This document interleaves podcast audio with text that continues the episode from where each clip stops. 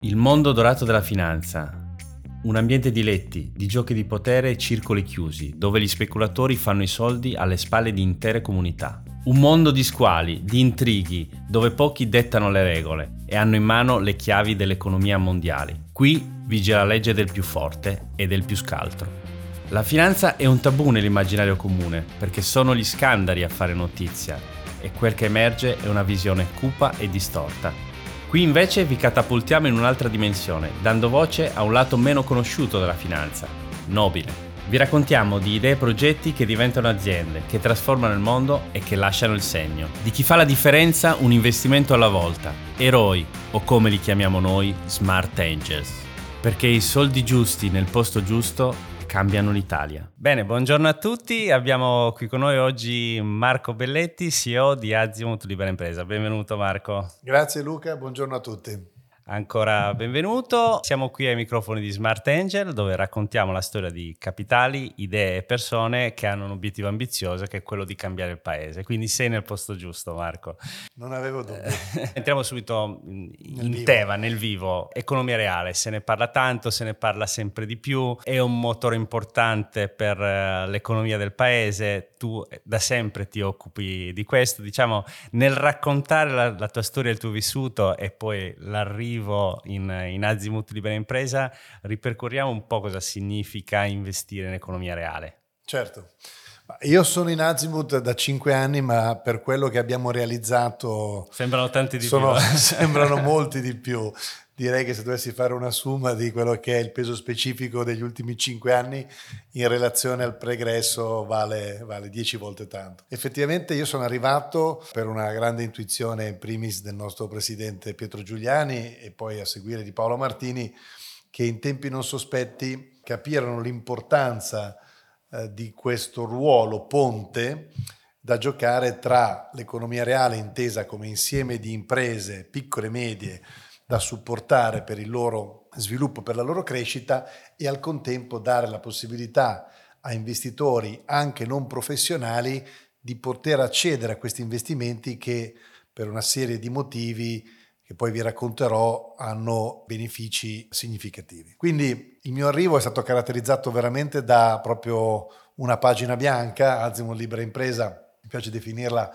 era poco più di una startup, avevamo ai tempi sì e no 300 milioni di masse in gestione e è stato veramente fatto tutto da zero. Anche la verniciatura delle pareti. Io racconto sempre che il sabato ci trovavamo per, per, scegliere il RAL da dare all'ufficio della nostra nuova sede. Da lì appunto è sempre passato un secolo, abbiamo dovuto fare un grosso lavoro innanzitutto a fianco e a supporto delle autorità, anche perché per i primi siamo stati a coniare il, la famosa terminologia della democratizzazione, che quando la usammo per primi sembrava quasi una, un'eresia, una bestemmia, parlare di prodotti, tra virgolette, nobili da dare in distribuzione alla clientela retail.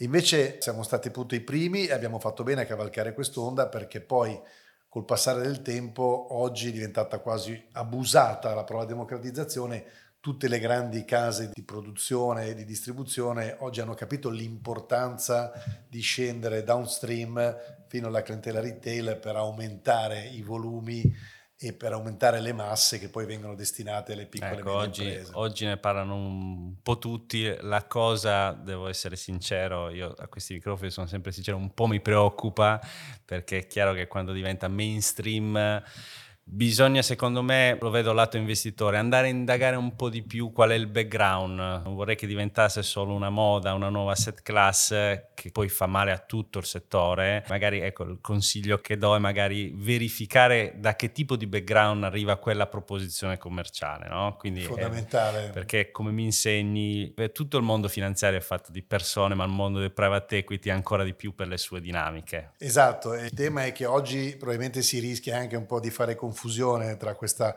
offerta che sta diventando un'offerta importante, diversificata e capire anche attraverso appunto quello che poi sono i consulenti finanziari e il loro ruolo nell'andare ad individuare quelli che sono anche prodotti, asset class che siano idonei poi al profilo di rischio rendimento dell'investitore.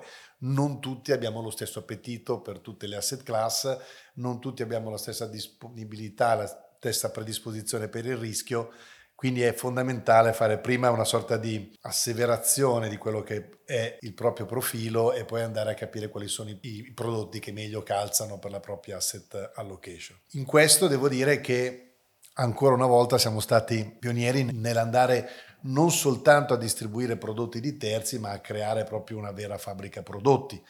Perché quello che abbiamo fatto in questi anni è andare a. Che tradotto significa persone che fanno persone, cose. fabbrica prodotti sono proprio. La chiamo fabbrica perché qui ci sono persone che sono state assunte con competenze varie, con track record che vengono dal mondo dei private asset e sono diventati i nostri team di investimento, quindi le persone che scelgono dove andare a investire i soldi degli investitori, quindi le aziende meritevoli degli investimenti da parte dei nostri fondi. E questo ha permesso di creare una piattaforma molto importante perché oggi noi siamo presenti in tutte quelle che sono le asset class più rilevanti del mondo dell'economia reale, quindi mi riferisco al mondo dell'equity, quindi investimenti in capitale, il mondo del credito, quindi investimenti a titolo di debito, a supporto sempre della crescita delle aziende, e poi tutto il mondo del real asset, che poi fondamentalmente vuol dire investimenti in real estate, immobiliare e in infrastrutture. Tenete presente che in questi famosi 5 anni che continuiamo a ribadire, giusto per dare due cifre, siamo partiti da 300 milioni,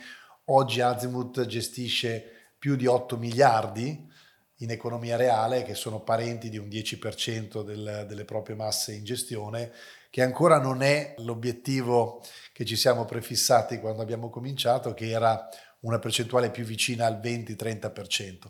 Questo perché, torno a dire, i benefici per la clientela sono innumerevoli. Innanzitutto c'è la decorrelazione dalla volatilità dei mercati quotati. Sappiamo che sempre più spesso oggi tra pandemia, guerre, contrasti, shock borsistici inaspettati provocano magari delle cadute dei listini che tirano dentro tutto, a prescindere poi effettivamente da qual è il settore dove opera la singola azienda e qual è la geografia dove si trova a investire.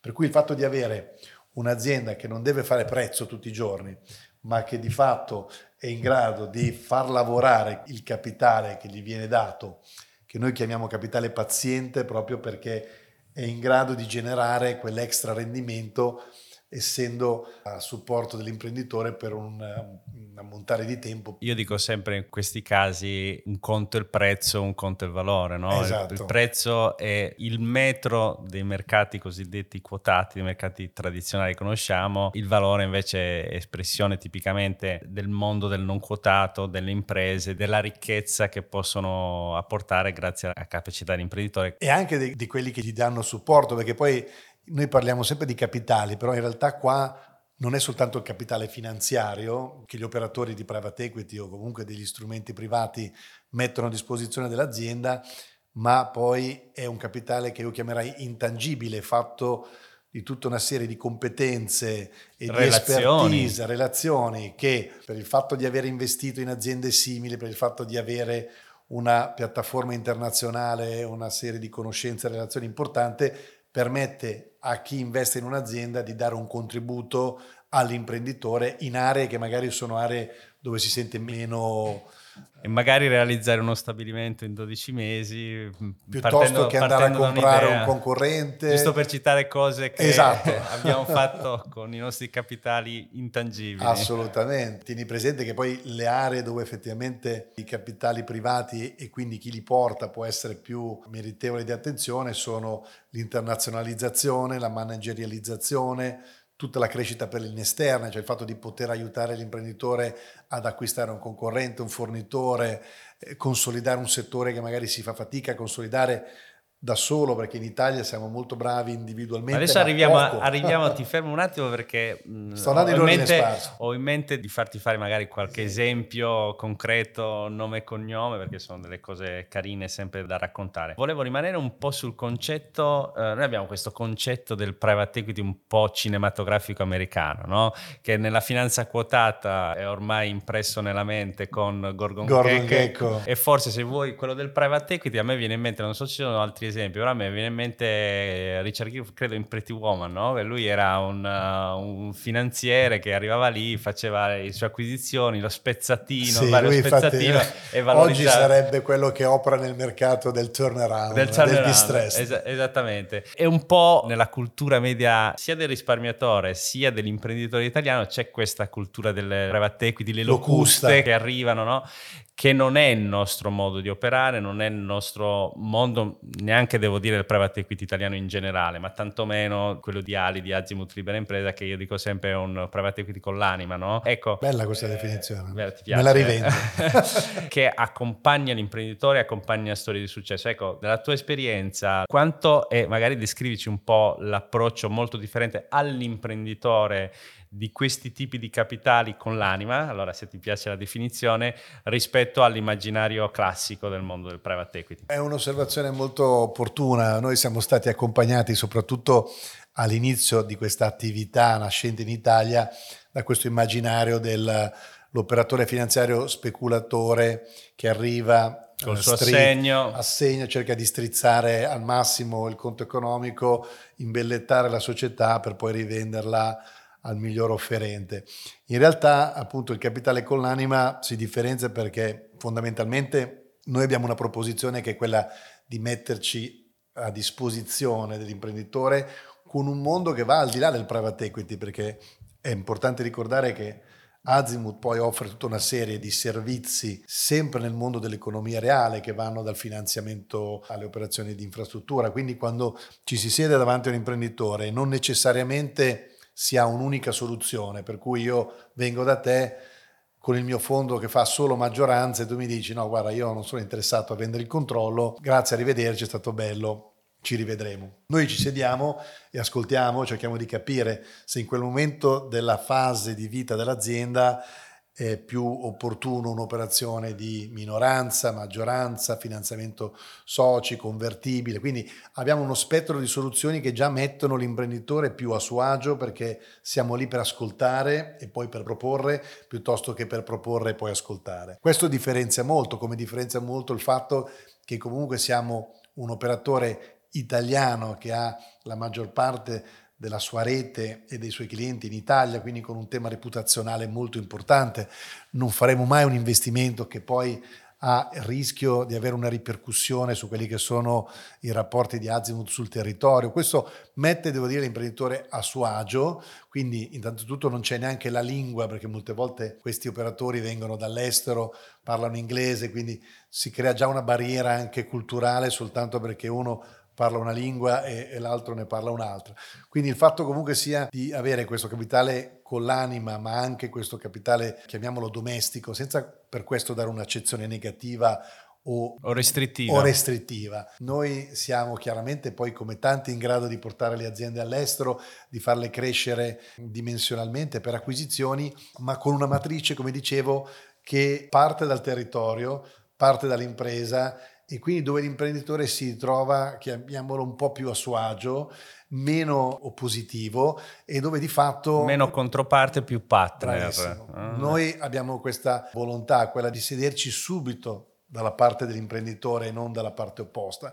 E quindi già lì devo dire che nelle, per venire ai casi poi pratici, quello che ci ha permesso di vincere alcune aste, perché oggi sappiamo che ci sono molti operatori di private equity sotto varie forme, il club deal, il fondo, il family and friends. Ecco, quindi l'imprenditore oggi ha più scelte davanti a sé quando decide di aprire il capitale. Nel nostro caso l'abbiamo spuntata per questi fattori che chiamerei soft o comunque sia che poi determinano però per chi deve decidere a chi aprire casa sua, perché io faccio sempre l'esempio del capitale come una casa, no? io devo aprirti la porta principale, poi devo decidere se darti il soggiorno, darti la camera da letto principale, darti un piano. Darti un piano. e quindi il fatto di avere qualcuno che comunque sia, eh, si siede, ti fa capire subito che non è un ospite, ma che è uno che può stare a casa tua come se fosse uno della famiglia. Mi hai fatto venire in mente delle bellissime parole, una testimonianza, poi se vorrai citarla lasciate l'onore di farlo. Eravamo più o meno un annetto fa a Busto Arsizio, no? la testimonianza mi è rimasta veramente impressa, diceva anzitutto la prima cosa io ho avuto la conferma che ho a che fare con persone per bene, è stata penso una... Sì, una, una... la ricordo anch'io perché è stata una testimonianza per noi, ecco, poi soprattutto è un'attestazione di stima non da poco, perché poi alla fine purtroppo per chi opera in finanza c'è sempre questo biglietto da visita no? che ti anticipa che sei lì, che devi guadagnarci qualcosa e quindi necessariamente poi potresti anche utilizzare mezzi e, e metodi poco convenienti o poco magari ortodossi. ortodossi. Quindi il fatto anche questo di avere una prestazione di stima da parte di uno dei nostri imprenditori che ha detto questo per noi è molto importante, anche perché, torno a quello che dicevi prima, è un mestiere che si basa tutto sulle persone, sia chi lo fa che chi lo riceve. Come noi investiamo prima che nelle imprese, negli imprenditori, nei manager, penso che chi decide di aprire il capitale lo decide in base alle persone, agli interlocutori ancora prima che probabilmente il nome che rappresentano. Ecco, entriamo magari un po' sempre con parole semplici perché ci piace arrivare a più persone, certo. no? Entriamo un po' più nel dettaglio di come individuate gli imprenditori, come selezionate le aziende, come vi fate scegliere, no? Tra virgolette, no? Dopo la fase di selezione, magari qualche... Il corteggiamento. Esatto. è, una fa... è un vero corteggiamento. È un corteggiamento, io dico sempre prima, a mia moglie che è molto più difficile convincere un imprenditore, anche perché effettivamente... Imprenditore italiano. Italiano, italiano, con tutto quello che sono appunto le tematiche che lo rendono a torto ragione sempre abbastanza attento nella scelta di chi portare a casa. Ecco, quella che noi chiamiamo la fase di origination è la fase, secondo me, ha più valore aggiunto perché è quella dove di fatto riusciamo a scovare delle primizie, riusciamo a scovare delle aziende che sono magari delle piccole eccellenze nel loro campo di appartenenza e spesso e volentieri ci piace farlo non con la coda di competitor alla porta, perché poi quello che si rischia è che diventi un processo dove quello che deve essere massimizzato è il famoso valore prezzo e si perdono un po' di vista quelli che invece sono le condizioni al contorno. Noi abbiamo sempre fatto non certo della valutazione il nostro fiore all'occhiello, nel senso che riteniamo che ci debba essere un giusto prezzo per ogni azienda e per ogni fase che l'azienda esprime, ma non è sul prezzo che basiamo la nostra, chiamiamola, investment thesis. Il corteggiamento il non corteggiamento si vince sugli sull'assegno. Non si vince solo portando un diamante, anche se poi il diamante aiuta, certo. ma in come si porta il diamante e nelle parole e in tutto quello che poi sono anche i modi in cui lo si consegna. No? L'esempio, questa, questa, l'esempio... questa te la rubo io. tu puoi dare un diamante e farlo trovare in una scatola in portineria oppure puoi organizzare una cena particolare su una barca in mezzo al lago. Quindi le modalità aiutano Abbiamo molto. passato da poco San Valentino, esatto, quindi siamo, siamo, siamo, freschi. siamo, freschissimi. E soprattutto poi ci piace pensare che se siamo stati scelti non è proprio per la scatoletta, ma per tutto quello che siamo riusciti a creare e in quello che l'imprenditore ha visto in noi di diverso dagli altri. C'è chi parla di stima perché siamo persone per bene, c'è chi ha parlato di visione, c'è chi ha parlato appunto imprenditori che hanno capito che dietro quello che era la nostra proposta c'era un gruppo, c'era un gruppo fatto da tante persone che remavano nella stessa direzione, un gruppo dove loro potevano trovare un approdo sicuro per tante necessità che andavano anche al di là di quello che poteva essere l'investimento to cure. Quindi noi vendiamo un ecosistema e l'ecosistema fa la differenza quando tu hai a che fare con un imprenditore che comunque sia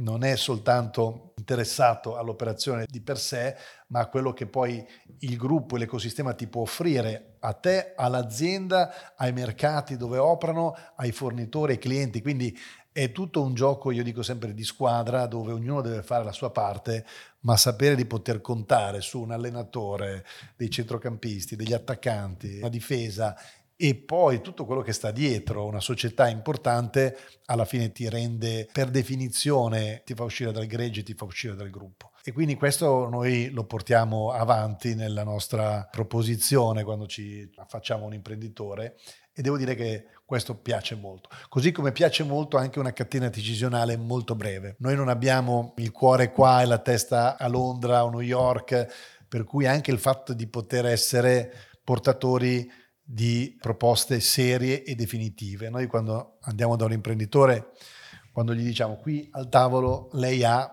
i tre quarti o anche i quattro quarti di chi decide, è la verità. Molte volte i nostri colleghi che sono magari rappresentanti di poi comitati esecutivi che stanno nell'emisfero non hanno questa capacità di delivery, quindi di poter dare effettivamente concretezza e affidabilità quello famoso che... ci stringiamo la mano qua e il deal è chiuso. Poi loro vanno a Londra in comitato a portare l'operazione, chi decide a Londra o a Parigi o Francoforte magari non ha mai visto l'azienda, non sa dove opera, deve basarsi semplicemente su quelli che noi chiamiamo documenti informativi dove spesso si perde molto della parte emozionale che invece nelle nostre imprese è altrettanto importante rispetto a quella numerica, per quello che l'imprenditore sa che il referente con cui sta parlando è quello che decide e quindi di lui si deve fidare nel bene e nel male. Beh, questo è un aspetto decisamente importante, tornando a quello che dicevi prima, è importante far percepire che non c'è una sostituzione all'imprenditore, ma un affiancamento e anzi un affiancamento rinforzato su tutti gli aspetti che possono essere utili per la crescita e quindi per la creazione di lavoro, compresi anche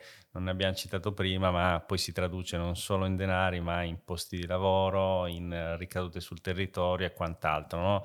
Se a beneficiarne sono risparmi domestici, ne beneficia tutto il paese. Per quello c'era venuto quell'acronimo che io ripeto sempre, ho ripetuto anche in apertura, no? Sì, perché poi se posso interromperti, ma certo. È quello che noi andiamo sempre appunto rappresentando è che alla fine è più banale di quello che sembra, ma non l'aveva mai fatto nessuno. Cioè noi siamo in un paese dove per l'85% il PIL è fatto da piccole e medie imprese non quotate che esprimono individualmente eccellenze con un potenziale di sviluppo enorme e dall'altra parte abbiamo un mondo del risparmio gestito altrettanto importante che ci caratterizza all'interno anche del mondo come uno dei paesi più virtuosi nel risparmio. Quindi semplicemente si tratta o si trattava di far confluire queste grandi masse a favore, a supporto della nostra economia reale in quello che poi diventa un circolo vizioso, perché poi chi investe nelle imprese poi ne beneficia poi in termini di crescita del paese, crescita dell'economia, crescita delle infrastrutture, quindi è una, un gioco vincente per entrambi. Mi hai lanciato la prossima considerazione, chiaramente, no?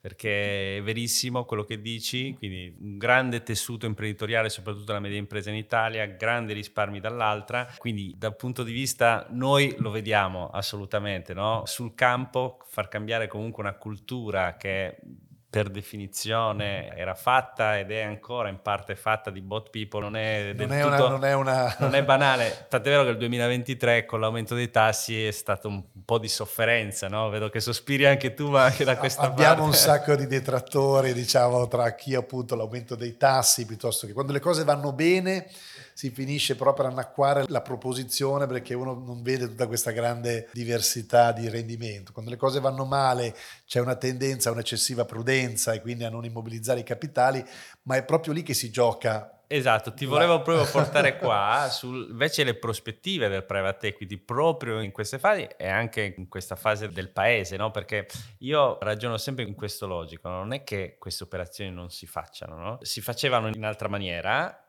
e magari si faceva in maniera indiretta, perché se noi ci pensiamo, anche lasciare i denari sul conto corrente della banca significa finanziare indirettamente comunque il sistema, ma allora se lo finanzio indirettamente o attraverso il paese o attraverso il sistema bancario, tanto vale magari provare a metterci la testa direttamente, direttamente. No? Come lo vedi da qui in avanti? Guarda, c'è una grande, devo dire, c'è un processo di acculturamento molto, molto forte da parte del, diciamo, degli investitori che sono partiti appunto con questa reticenza a tutto quello che erano strumenti liquidi perché poi di questo si tratta. Strada facendo l'investitore medio ha capito e ha apprezzato sempre di più cosa vuol dire poter intercettare un'azienda non quotata che quindi si trova comunque in una fase ancora di crescita con un potenziale molto più ampio rispetto magari all'azienda già matura quotata che ha chiaramente magari dal punto di vista della dimensione se la gioca perché è un'azienda grande, consolidata, però ha meno potenziale di crescita in rapporto alla piccola e media impresa. Quindi il fatto di poter intercettare queste eccellenze e di poterlo fare con strumenti che poi alla fine sono diventati sempre più idonei anche per l'investitore che oggi addirittura se vuole fare private equity non ha più soltanto il fondo ma ha il club deal, quindi può addirittura arrivare diciamo, all'estremo ultimo di poter decidere dove metto i soldi in base a qual è l'azienda che mi viene presentata, se mi piace l'azienda, se mi piace la prospettiva di crescita, se mi piacciono i coinvestitori, quindi di fatto rendendo quasi ormai l'operatività del private equity quasi customizzata, perché io a questo punto, trovata l'azienda, risalgo a quella che è la clientela che vuole investirci in base a quello che sono proprio le volontà dell'ultimo investitore. Assolutamente. E viene un po' meno, la, se vuoi, l'intermediazione da parte dell'operatore che attraverso il fondo si fa ovviamente dare un importo poi da investire strada facendo nelle aziende che decide, qui arriviamo all'estremo di decidere che sia l'investitore ultimo a decidere quando, dove e come metterle. Sì, questo ti confermo, lo vediamo anche noi sulla clientela che ha già iniziato questo percorso, ha capito che c'è valore nelle aziende, c'è valore non solo economico ma anche sociale e tant'è vero che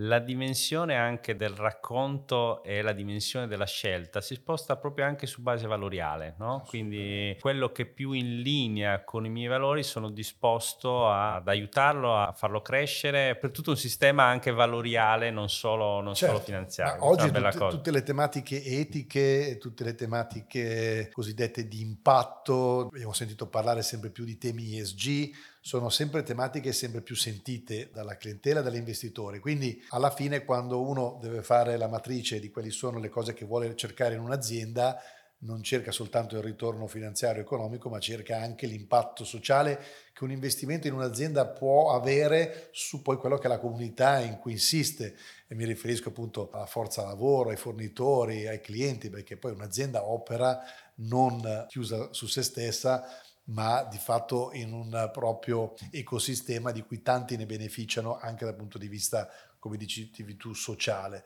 Quindi l'importanza sempre più di poter fare delle scelte che siano sempre più improntate su una serie di valori che l'investitore può far propri quando sceglie. Tu hai parlato giustamente di ecosistema, no? ecosistema imprenditoriale, paese, ecosistema dei capitali, perché ci vogliono tutti gli elementi no? che accompagnino le imprese nella loro fase di crescita e di espansione, se no va a finire come purtroppo la storia ci ha insegnato, che alcuni gioielli vengono venduti, venduti e vanno in mani estere. Parlando proprio del tema dell'ecosistema, no? facci capire un po' meglio le differenze rispetto so, ad altri paesi, rispetto al contesto dell'Italia Italia dove anche il mercato quotato, la borsa valori fa parte dell'ecosistema e se vuoi è l'ultimo, è l'ultimo tassellino, no? invece assistiamo a un mercato interno italiano che ha le sue difficoltà, assistiamo a alcuni delisting, eh, alcune cose che diciamo all'ecosistema non fanno bene, no? invece dovrebbe funzionare se una macchina oliata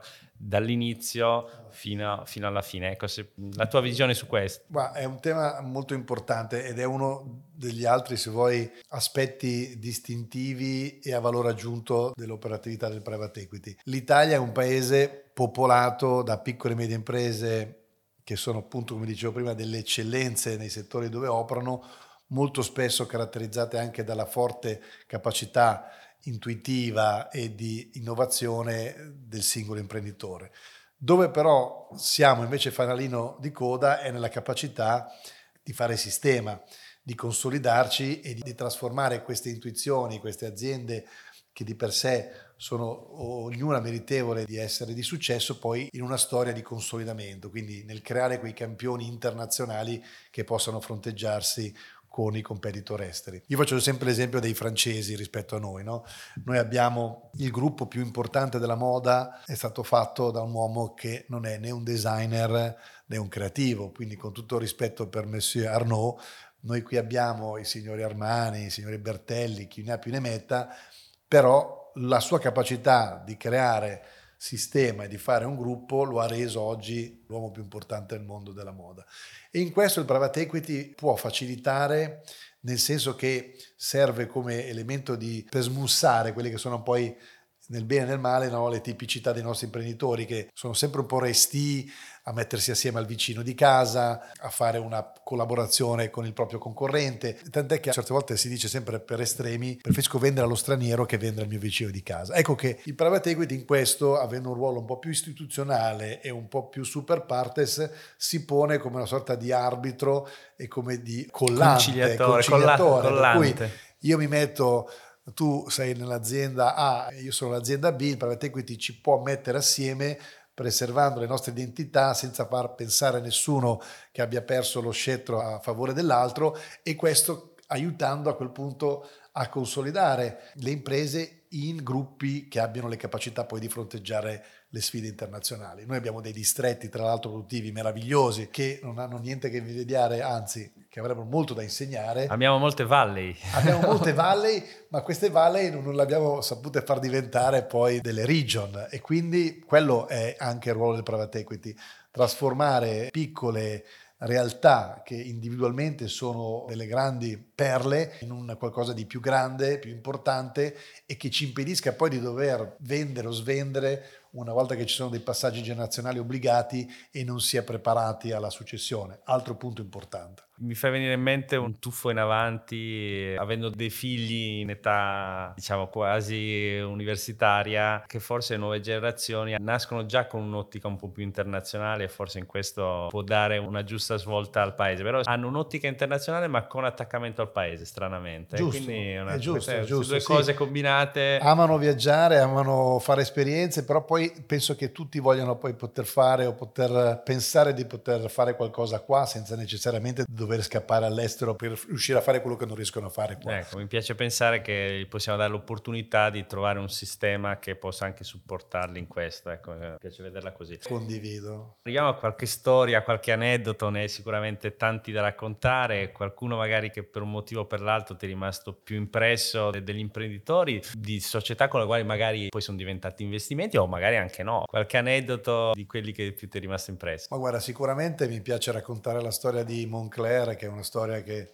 conoscono tutti o che meglio conoscono tutti in questa fase di grande successo. Io ricordo che cominciai a occuparmi di Moncler ormai vent'anni fa, quando Moncler era per noi che della nostra generazione era un marchio associato ai piumini dei paninari, marchio che andò abbastanza poi in disuso a fine degli anni 80 negli anni 90 era diventata una piccola realtà che addirittura era stata inglobata in una società con altri marchi come Mandarina Duck eh, e altri. E in questo mi riferisco all'intuizione di quello che poi oggi è il Dominus di Moncler, Remo Ruffini, che ai tempi ebbe la visione, perché qui si parla di visione, perché 25 anni fa nessuno avrebbe potuto pensare che Moncler sarebbe diventato quello che è diventato. E grazie al capitale privato di un operatore di private equity riuscì, io ai tempi mi occupavo di investment banking, quindi feci l'advisor a questa operazione e comprammo con lui, che mise tutto quello che aveva insieme all'operatore di private equity, il marchio per eh, una manciata di milioni di euro. E 25 anni fa questa poca manciata di milioni di euro oggi è diventata una pioggia di miliardi. Questo per dire che si può, non sono, la storia di Moncler è una storia ma potrei raccontarvene N. Se si hanno le persone giuste, gli imprenditori con una capacità di vedere, di intravedere, di fare, a quel punto i capitali non mancano. Quindi il private equity alla fine è una somma di persone, capitali, competenze, track record, ma tanta tanta visione. Quindi strade come quelle di Moncler ce ne sono dietro ogni angolo. L'importante è pensare in grande e non cercare di pensare al proprio interesse nel breve periodo. Quindi visione, medio-lungo periodo, pensare in grande e le strade poi di successo ci sono per tutti. Eh, questa è una bellissima storia italiana, tra l'altro, quindi grazie per averla ricordata. Io dico sempre, i capitali alla fine sono una commodity, quello che conta è da una parte l'imprenditore, dall'altra le persone che li mettono a frutto. No? E come quindi, li utilizzano. Come li utilizzano la visione una... che ci sta sotto poi ogni investimento è la cosa più importante. Infatti, la vera scommessa per noi operatori è quella di cercare di leggere eh, un po' in maniera con la sfera di cristallo che nessuno ha, però quando nella tua ricetta hai messo dei bravi manager, dei bravi imprenditori e un buon progetto, è difficile, difficile è difficile sbagliarlo. È difficile, è difficile lo, dico, lo, dico, spesso anche è difficile sbagliarlo perché diventa ancora più importante averne viste un po' di eh, operazioni alle spalle, esatto, no? perché quello che tu dici, la sensibilità, cioè, la sensibilità, l'intuito nel vedere qualche palazzo più avanti, c'è l'esperienza. Te la fai che... con tutte quelle che sono le, se, se, le, le operazioni e le società che hai già visto. Senti Marco, siamo in chiusura. Ti va magari di raccontarci quello su cui state lavorando adesso, quello che si può, se c'è qualche anticipazione su qualcosa che è allo studio o hai in mente... A proposito, magari era quello che è allo studio per ovvi motivi è un po' riservato, però mi piace raccontarvi magari quello che è l'ultimo investimento, sì, volentieri. di cui siamo molto contenti perché anche qua abbiamo intercettato a proposito di iniziative tipiche e uniche del nostro paese, quello che è un'attività imprenditoriale nata per mano di due ragazzi, perché li definisco ragazzi perché rispetto chiaramente alla mia età hanno più, poco più di alla 35 anni, la mia esperienza, due giovani imprenditori che sono cresciuti a pane aerei, dico io, perché erano entrambi figli o nipoti di personaggi dell'aviazione importanti di quello che è stato un po' il mondo delle compagnie aeree in Italia e che cinque anni fa si sono di fatto inventati un business che tra l'altro c'è solo in Italia, sta crescendo per mano loro, non hanno competitor, che è quello della gestione delle cosiddette disruption aeroportuali. Chi sfido, tu, io, ma penso tutti, non abbia subito in vita sua un ritardo, una cancellazione di un volo e sappiamo cosa vuol dire in termini di disagio, poi essere riprotetti, essere magari ospitati in un albergo all'aeroporto. Ecco, loro hanno intercettato questo bisogno e lo hanno fatto poco tempo fa, quindi non stiamo parlando di un'iniziativa nata in un altro secolo e eh, di fatto hanno anche intercettato un bisogno da parte delle compagnie aeree che hanno anche un rischio reputazionale associato molto importante quando si trovano a dover fronteggiare momenti di crisi perché poi il passeggero stressato è qualcosa che nessuno vorrebbe avere. E quindi loro hanno sviluppato un software in grado di interagire col software delle compagnie aeree e addirittura di creare un sistema predittivo in base a quello che possono essere una serie di eventi concomitanti. Ti faccio l'esempio. Il volo Delta New York-Roma, il sistema magari intercetta uno sciopero a Roma, gli internazionali di tennis, condizioni meteo avverse e con una serie di algoritmi oggi che l'intelligenza artificiale ci dà, quindi l'analisi di un miliardo di parametri, è in grado di dirti guarda Delta, tu 85% avrai, avrai un, un, evento di disruption. Quindi noi in anticipo ti abbiamo bloccato 80 camere all'Hilton, 20 camere di qua, abbiamo preso tutta una serie di bus. Questo capite che è una cosa fondamentale perché ti permette di anticipare un problema e poi soprattutto di avere qualcuno che te lo gestisce perché queste compagnie aeree hanno ridotto sempre di più il personale di terra e si stanno sempre a fronteggiare le emergenze. C'è sempre il malagurato di turno che fa da parafulmine. Esatto, questo per dirti, ecco, una società eh, che ha una storia recente che esprime già dei numeri incredibili e che sta scalando, tra virgolette, il mondo, perché poi questa è una matrice fatta di aeroporti e di compagnie aeree una volta che la compagnia aerea ti ha provato a Malpensa e vede l'ho raggiunto, ti scala su tutti gli aeroporti, piuttosto che se la società di handling di Linate ti ha provato sulla sua pelle, poi ti fa a sua volta entrare a Malpensa e negli altri scali che gestisce. Quindi questo per dire c'è tanto spazio ancora per le imprese italiane per diventare delle imprese internazionali di successo. Ci sono tanti giovani imprenditori che meritano la fiducia di noi operatori diciamo di private equity piuttosto che di venture capital e per tornare al discorso sulle nuove generazioni in cui mi identifico avendo anch'io figli della stessa età dico oggi questo sistema anche di supporto alle imprese ci dà la possibilità di sognare un paese fatto da imprenditori italiani che possano sognare in grande anche restando nel nostro paese. Marco, mi hai fatto tu la chiusura, quindi non ho niente da aggiungere se non uh, aggiungermi a questo sogno di vedere un paese che traina invece che essere trainato, ne abbiamo assolutamente bisogno. Mi collego solo con l'ultima tua frase, con uh, il jingle del nostro podcast che è i soldi giusti nel posto giusto cambiano il paese. Grazie di essere stato grazie con noi. Grazie a te Luca, grazie a tutti.